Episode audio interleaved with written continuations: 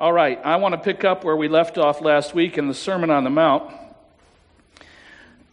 giving you a chance to heal up from last week's pummeling around the head and shoulders. And uh, so now you're ready for round two, right? I tell you what, it's hard to prepare these messages because I got to sit with this all week. You, you, you got to deal with it for 40 minutes. But uh, uh, I, I'm, I'm wearing some of Kelly's makeup this morning to hide the bruises. No, that's not true. I just made that up. I just made that up.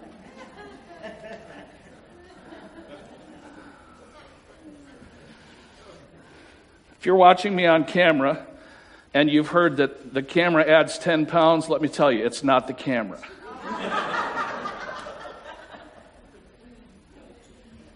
Jesus began his first and most famous and best loved sermon in this way Seeing the crowds, he went up on the mountain. And when he sat down, his disciples came to him, and he opened his mouth and taught them, saying, and we started last week in these opening, the opening salvo of the Sermon on the Mount. The more I'm, the more I'm reading and the more I'm praying and the more I'm listening and I'm, the more I'm thinking and trying to find ways for me uh, to apply this in my own life and then to share with you how God is showing me ways to, to apply His Word in my own life, uh, the more I'm beginning to understand that these first statements that Jesus makes, blessed are the poor in spirit, blessed are those who mourn, these first statements are really the opening, the introductory, bold statement that he begins the Sermon on the Mount with, and then everything that comes after these nine statements, uh, in some sense, are applications of these nine principles. We, we started last week, and this morning we come to verse 6, the fourth of these statements of blessing. Blessed are those who hunger and thirst for righteousness, for they shall be satisfied. Yeah. What are you hungry for? Last night, when I was going to bed, um, the smell of corned beef and cabbage was already beginning to waft through the house. The crock pot was busily doing what crock pots do. We're having uh, some of our family over today for our annual St. Patrick's Day feast. This morning I woke up and I remembered, oh, today is corned beef day. Now, a lot of you already did this, all right? So we're late. Give us a break. Show me a little mercy. We're coming to that.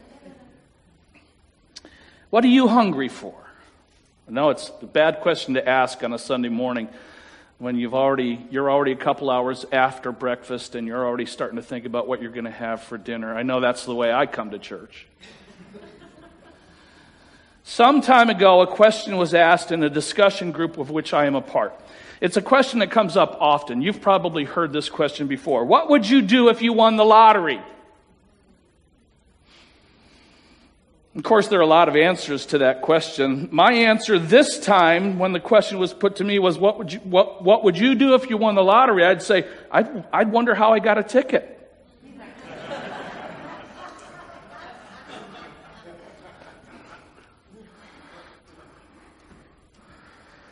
Whatever you might say in answer to that question, one thing is almost certainly true. You've thought about it.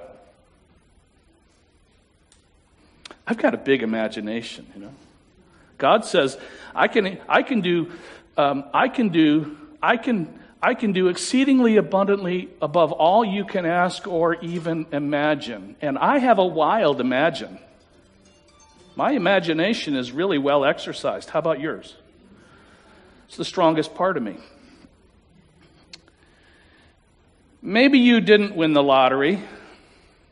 Maybe you inherited a fortune from a wealthy relative. Or maybe you really do have a Nigerian prince who wants to give you, a complete stranger, a foolish amount of money.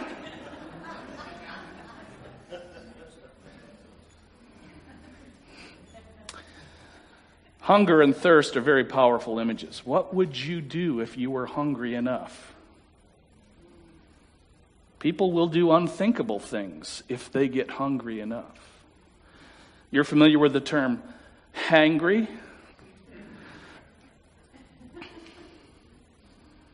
How can we turn these powerful impulses that drive us to do sometimes unthinkable things?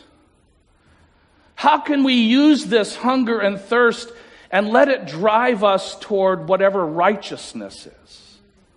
Blessed is the one who hungers and thirsts for righteousness. One person restated the idea this way those who hunger and thirst to see right prevail.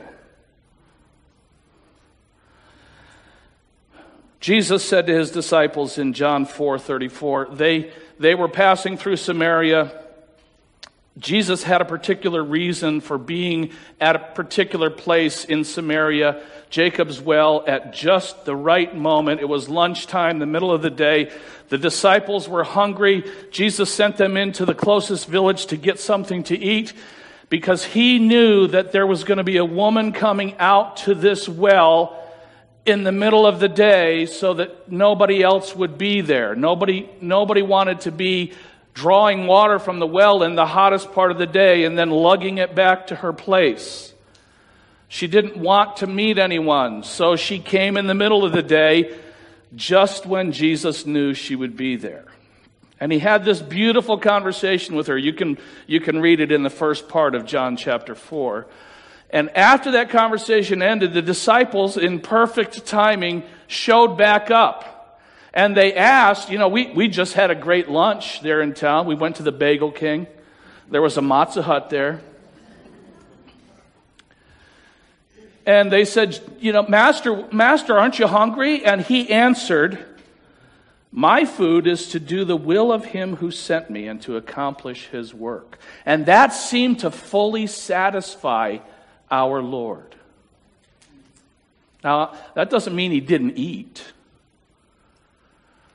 But what was he hungry for? He was hungry to do what God sent him to do, had appointed for him to do. And I wonder if we were to really, really ask ourselves the question what would Jesus do? I mean, really, not just, not just wear the bracelet or the keychain or the bumper sticker WWJD, but really, really think about in any given circumstance, in every, in any given situation, if I ask myself, what is the right thing for me to do here? And am I hungry to do that? Do I have a thirst to do that which is pleasing in God's sight? Am I look, am I every once in a while turning to see if God isn't standing right there looking over my shoulder and I want him to see what I'm doing? Are you proud of me? Are you pleased with what I'm doing? Like I remember doing as a boy when my father was showing me how to do something. What if, when I faced a decision that carries with it some value of right and wrong, I were to say,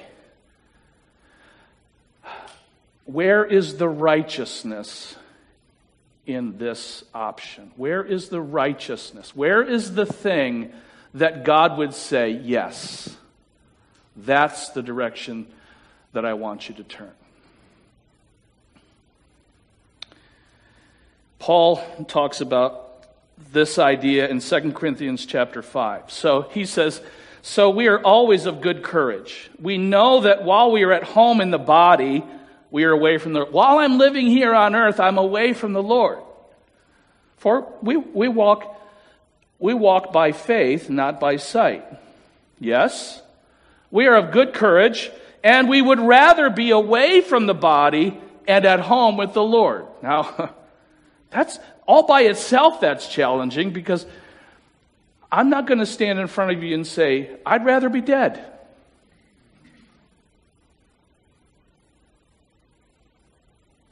God put me here to live.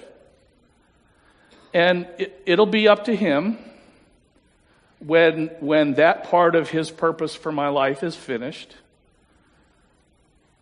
So I'm looking forward to the day when I am at home with the Lord, but I'm not in a hurry to be finished here. I'm, I'm having a good time. I am. I'm enjoying this abundant life that He has given to me. I know it's not forever. I know I'm not going to be here away from home forever. But while I am, I'm going to try to enjoy it and please Him. And this is what Paul says. Whether we are at home or away, we make it our aim to please God. And if it is true that we are making it our aim to please God, if I am aiming my arrows at the target of pleasing God, if I am setting my course to the destination of well, go- well done, good and faithful servant, if that is what I am aiming at, then I have to do it every time, in every situation, in every decision in the way that I interact with every other human being that I bump into. In my relationships at home, in my relationships at work or at school, or uh, at the stadium, or uh, in the supermarket, or in the toll plaza, or anywhere in the in between places, when I encounter somebody, there's an opportunity for me to aim to please God in every interaction that I have. There's an opportunity for me to please God in every solitary moment that I am spending when no one else is seeing. Who I am when no one else is looking, that's who I am. How does a person go about pleasing God? How do I please God? Go ahead, ask me that question. Go ahead. Not, not, how do you please God, how do I please God? How do you, you go ahead, try it again. There it is. How do I please God? I'm glad you asked.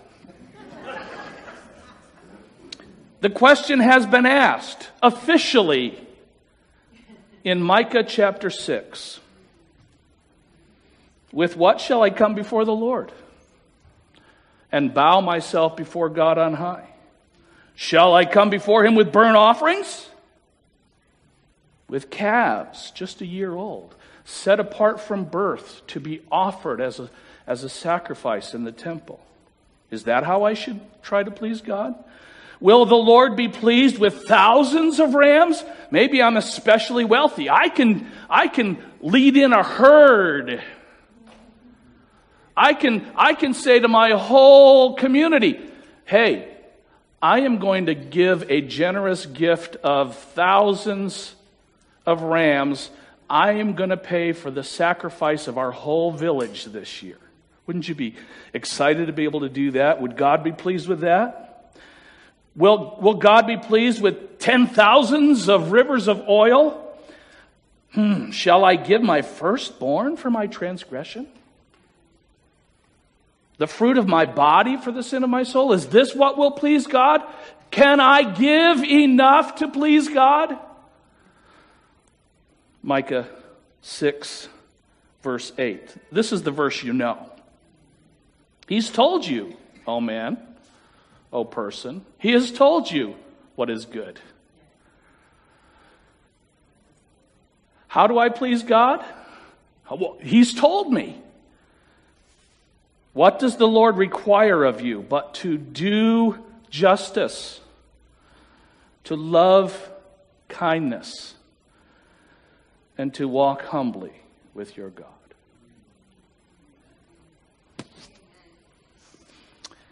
Blessed is the one who hungers and thirsts for righteousness.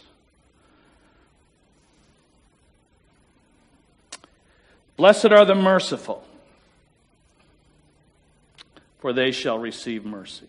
To show mercy to others implies that you have a claim against them. They are in your power or in your debt. Mercy is shown by those in power to those who were in a weaker position. I, I think I talked about this a couple of years ago. Uh, we used to play this game as boys. We would, we would lock fingers with one another and we would try to bend the other person's wrist back. Remember this game, boys? Do girls play this game? I wasn't allowed to play this game with my younger sisters. Who wins this game? Who wins this game? The bigger, stronger person, the person with more ruthlessness, the person who wants to hurt you is the person who's going to win this game. And what and how you know you've won is when the other person cries for mercy.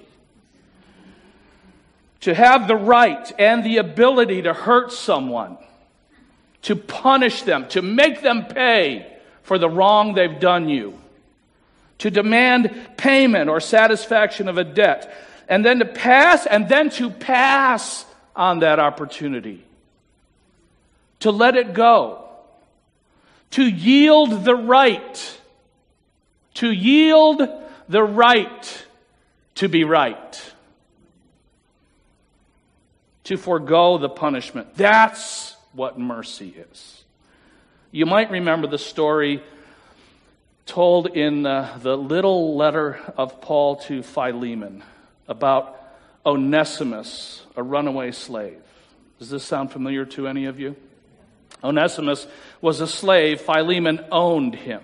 Philemon became a Christian, and Onesimus escaped from Philemon's service. He ran away. Under Roman law,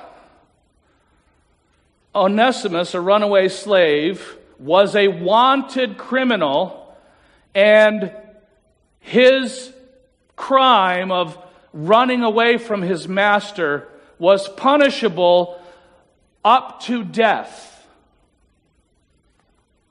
The master of a runaway slave had the legal right to take that slave's life. Onesimus, running away, ran all the way from Asia Minor, Colossae, all the way to the city of Rome, and as luck would have it, encountered this guy named Paul.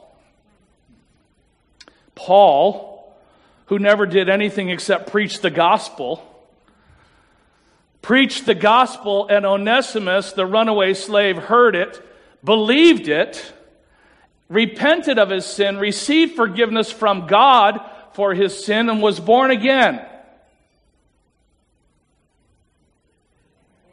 Thank you. Listen, Onesimus' story, that's my story. That's your story. I was a sinner, running, until God apprehended me with grace. I heard, I believed, I repented, I received forgiveness, and I was born again. Now let me try that again. Amen. We're getting there. Paul, knowing Onesimus' testimony, said, Onesimus, you got to do the right thing now. You got to go back home. And you've got to ask forgiveness from the master that you wronged. Because the master that you met has forgiven you, but there's still some consequences. There's still some unresolved things on earth that you're going to have to get clear. There's a lesson in that for us, but that's not today's message. Paul sends Onesimus back to Philemon with the letter. And the letter that Onesimus carries to Philemon tells Philemon, Philemon, this worthless servant, that's the name Onesimus means worthless, this worthless servant has become valuable. I recognize value in him, and I'm sending him back to you. And now he is not only your runaway slave, but your brother in Christ. He's doing the right thing by coming back. Now, Philemon, I expect you to also do the right thing and receive him back as a brother. Blessed are the merciful. Jesus declares that those who show mercy to those in their power will receive mercy from God, who is our righteous judge. That same verse, that same verse that we looked at a moment ago in Micah chapter 6 and verse 8. He has told you, O man, what is good, and what does the Lord require of you? But to do what is right and to love mercy. See, I emphasize in the NIV, the word is translated mercy. It's the word ches- chesed. Try that one. Got something in your throat. Chesed. Hesed. Loving kindness, mercy. There's another Hebrew word, racham. See, wouldn't you like to be a Hebrew and be able to make these nasty sounding noises all the time? Chesed means kindness and loving kindness and mercy, and racham can be translated in the same way. And when we find both words together in the same place, it really says, hey, there's something for us to see here. Here's a verse that is very similar to Micah 6 8, but one that we don't come across. I don't have a slide for it. You might want to write this reference in your notes if you're taking notes. Zechariah chapter 7 and verse 9. Thus says the Lord of hosts. This is what God says. Render true judgments, show kindness, chesed, show kindness and mercy, racham, to one another. Render true judgments, show kindness and mercy to one another. James in the New Testament gives us this one. James chapter 2, verse 15. If if a brother or sister is poorly clothed and lacking in daily food, and one of you says to them, Ah, oh, go in peace, be warmed and filled, without giving them the things needed for the body, what good is that?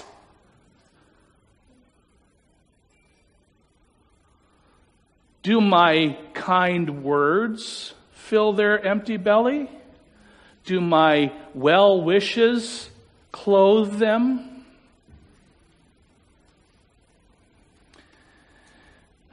When you, when you really stop and think about this, time and time and time and time again, God puts opportunities in front of us to show mercy.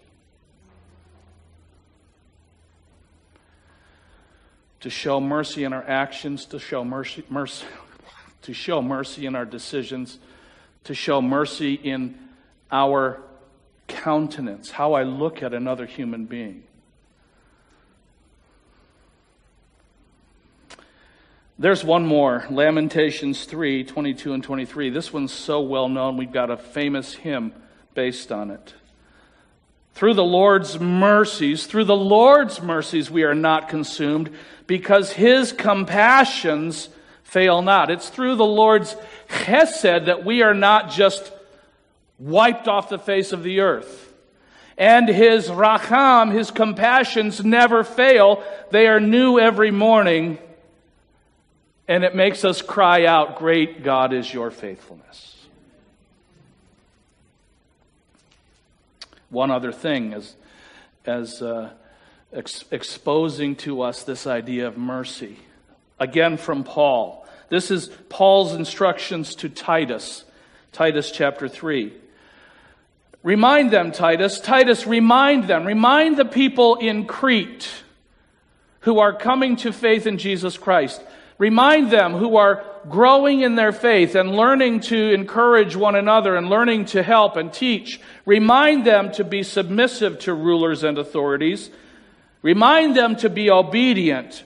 Remind them to be ready for every good work. Remind them to speak evil of no one Remind them to avoid quarreling. Remind them to be gentle. Remind them to show perfect courtesy toward all people. Just that list alone, just that list alone are things for us to set in front of us. Maybe put this on the mirror that you see as you're getting ready to go off to work or school in the morning.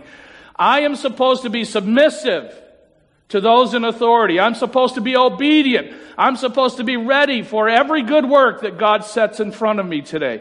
I'm supposed to speak evil of no one. No one.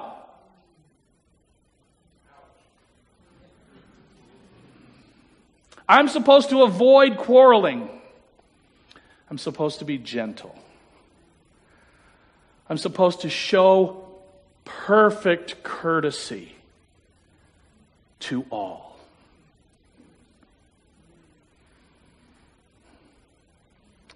Here's why. He goes on. For we ourselves were once foolish, disobedient, led astray, slaves to various passions and pleasures, passing our days in malice and envy, hated by others and hating one another. Do you see yourself?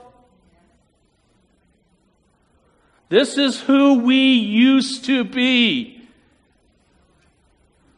In another place, Paul says, But you are washed. You are delivered. You are set free. So, why should we keep going back to that?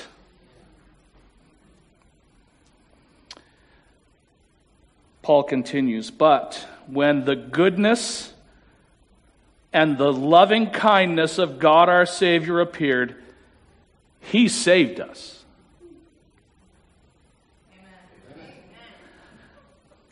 Not because of works done by us, right? Not because we are so righteous, but according to His own mercy by the washing of regeneration and renewal of the Holy Spirit, whom He poured out on us richly. This is why, this is one of the reasons why I think baptism by immersion gets, gets the right image, because we're not just getting a little drip or a little sprinkle of God's mercy, right? We're being overwhelmed. We're being plunged beneath the healing flood. I'm not just holding out my hand for just a little drop of God's blessing. I'm saying, pour it on. He poured out on us richly through Jesus Christ our Savior, so that being justified by His grace, we might become heirs according to the hope of eternal life. Because of God's mercy toward us. One more verse on mercy. The end of a, a parable that Jesus taught about forgiving. This woman had been um, scandalized. She found her way into a dinner party where Jesus was a guest. She came uninvited, and she threw herself at Jesus' feet and and uh, tearfully worshipped bathing his feet with her tears, drying her, his feet with her hair, pouring a precious, valuable ointment of perfume on his feet. Who puts perfume on their feet? Maybe there are a few. And she was ridiculed and mocked, and, and the host of the party, a righteous man, sneered, and, and they whispered to each other, if, if he knew the kind of woman that was touching him, Jesus, of course, heard the, heard the thought. He tells a parable the one who has forgiven a, a small debt and the one who has forgiven a great debt. Who loves more? The one forgiven a little bit or the one forgiven a lot? Who loves more? And they said, Well, of course, the one who's forgiven the bigger debt. And he said, That's right. Therefore, I tell you, her sins, which are many, are forgiven. For she loved much. But he who is forgiven little loves little. do you want to love little? Or do you want to love much? If anybody's going to accuse me of loving too much, go ahead. Amen. Prove it. I don't want to be accused of loving too little. Jody and I were talking this week about a project we're working on. We're not sure if we're doing the right thing. And we talked to, to one another and we said, if we're going to make a mistake, let's make a mistake in the right direction.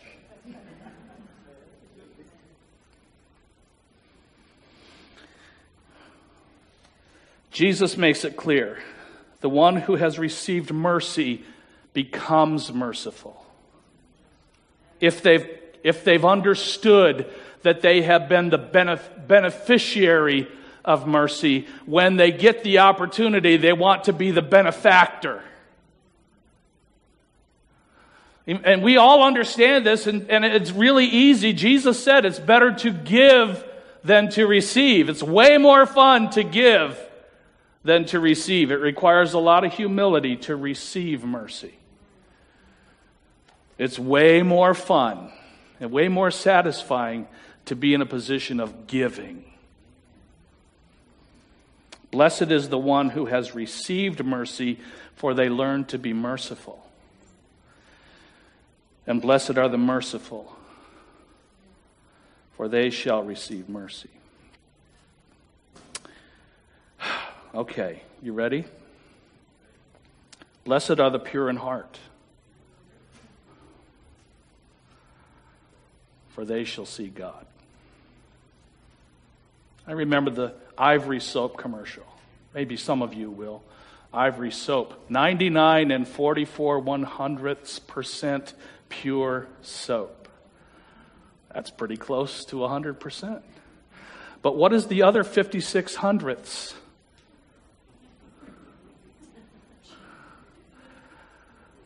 How, how humbling to have to say, well, 99 and 44 one hundredths. But I am not going to be so boastful as to say, I got the last 56 hundredths too.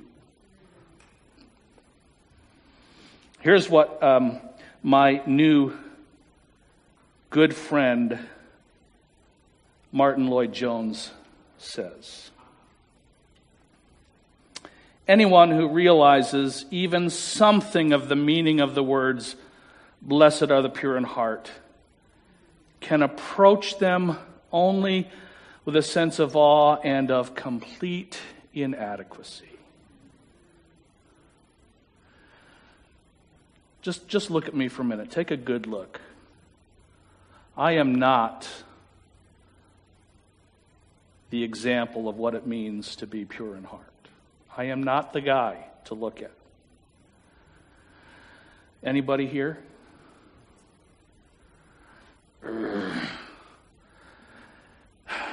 Behind this screen, there's a cross. We sang earlier, Lead me to the cross. Lead me to the cross where His love poured out. That's our example.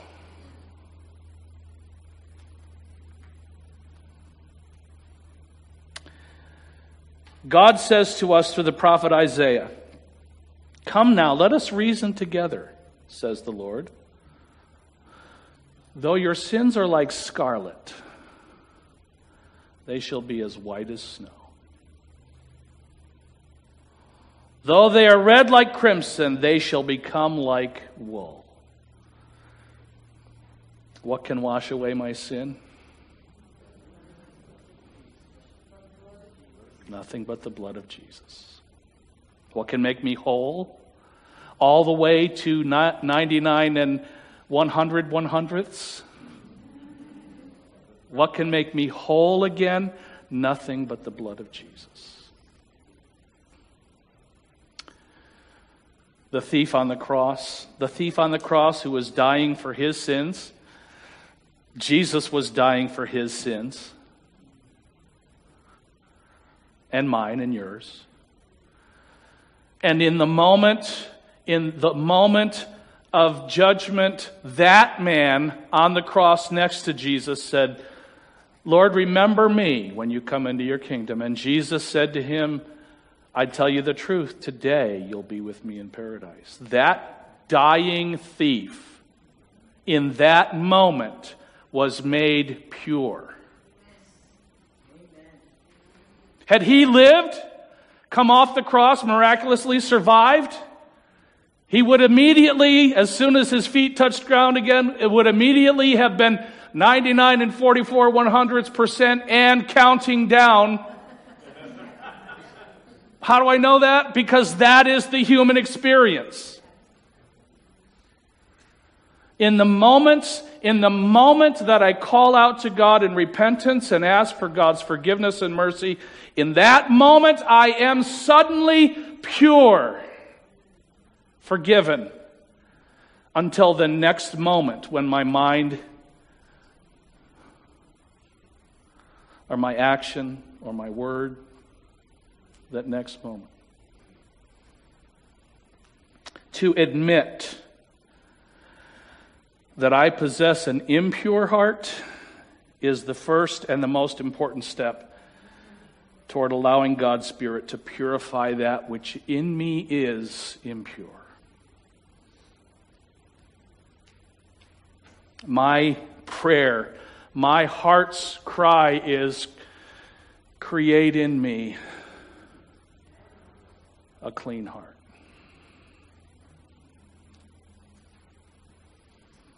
Renew a right spirit within me.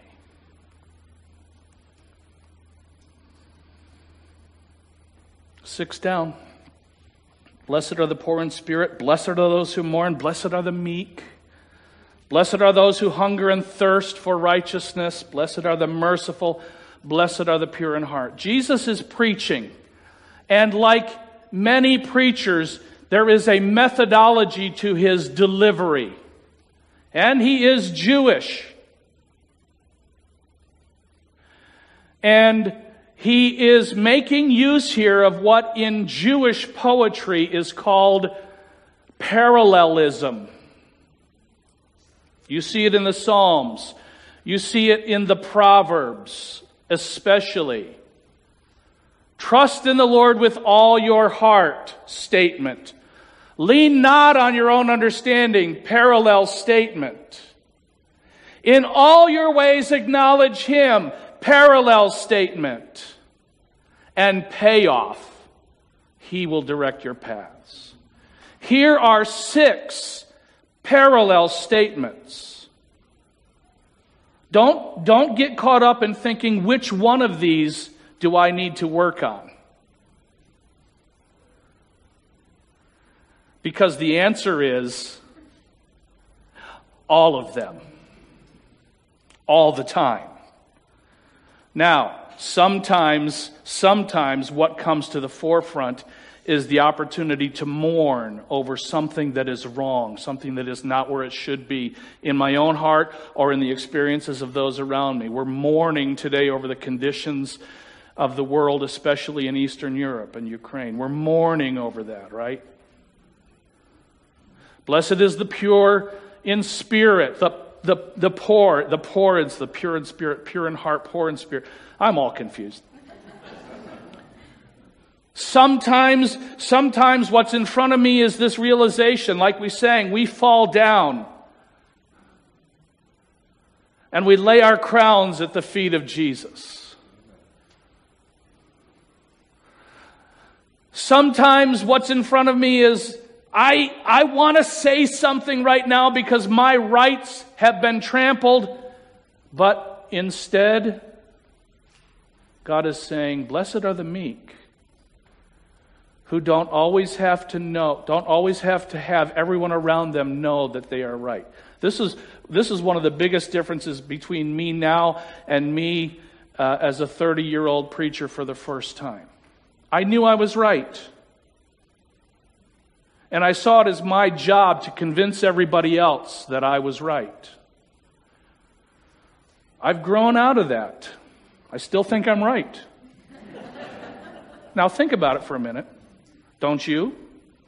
Of course you do. We all do. We think we're right. If I thought I was wrong, I would change it.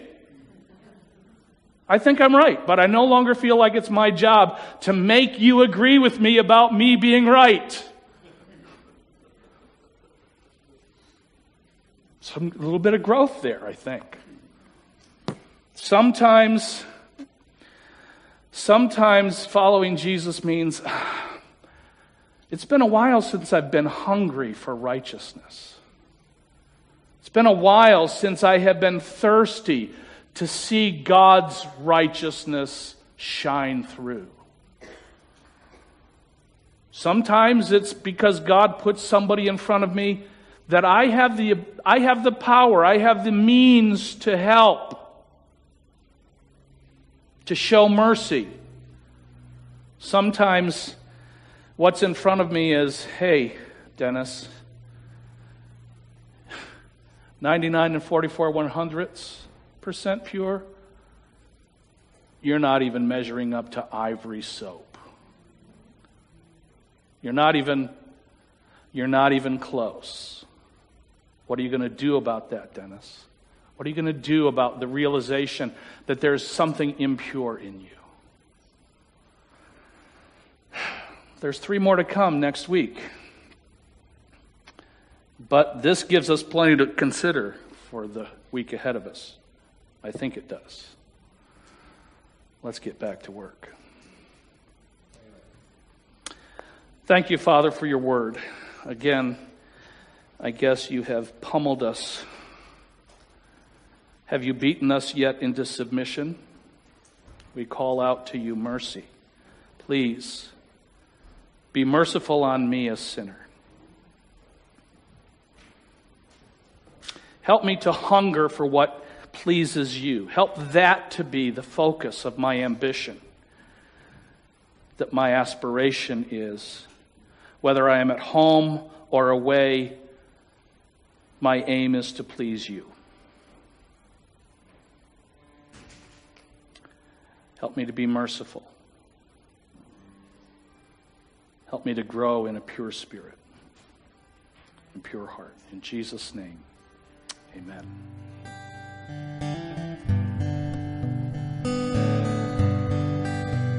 Sing with me, create me clean heart. Create in me a clean heart. Oh God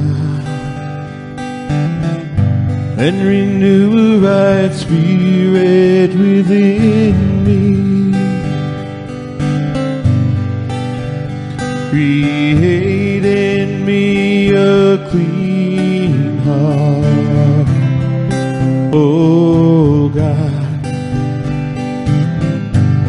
renew a right spirit within me.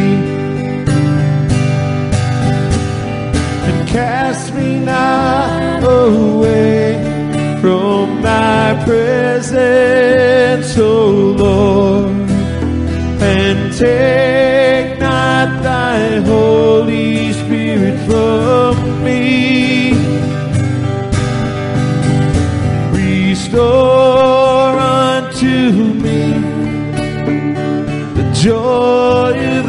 salvation and renew a right spirit within me. This is a prayer. Sing it like you're praying it this morning.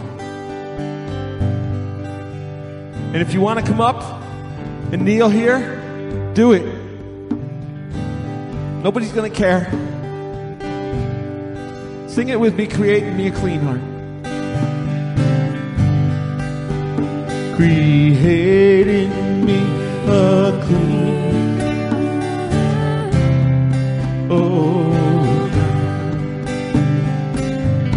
And renew a right spirit within.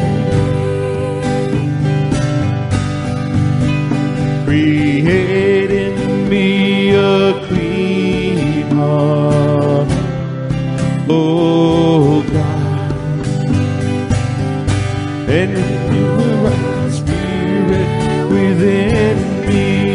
Cast me not away, and cast me not away from thy presence, O Lord and take not thy Holy Spirit from me. Restore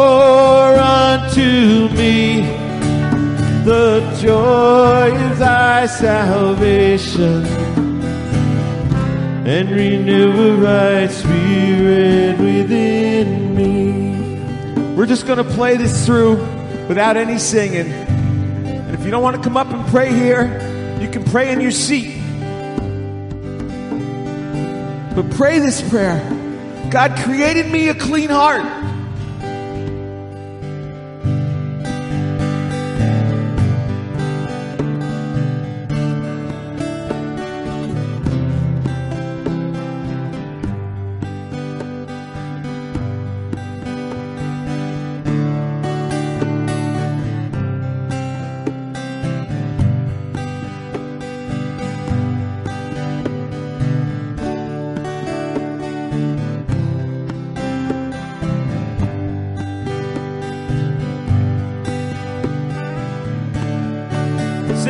Cast me not away.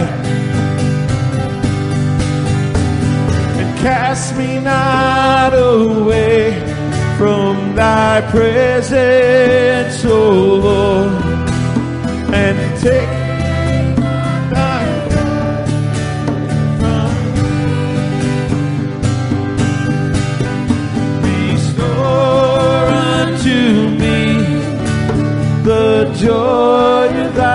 salvation and renew a right spirit within me. Create in me a clean heart. Oh God.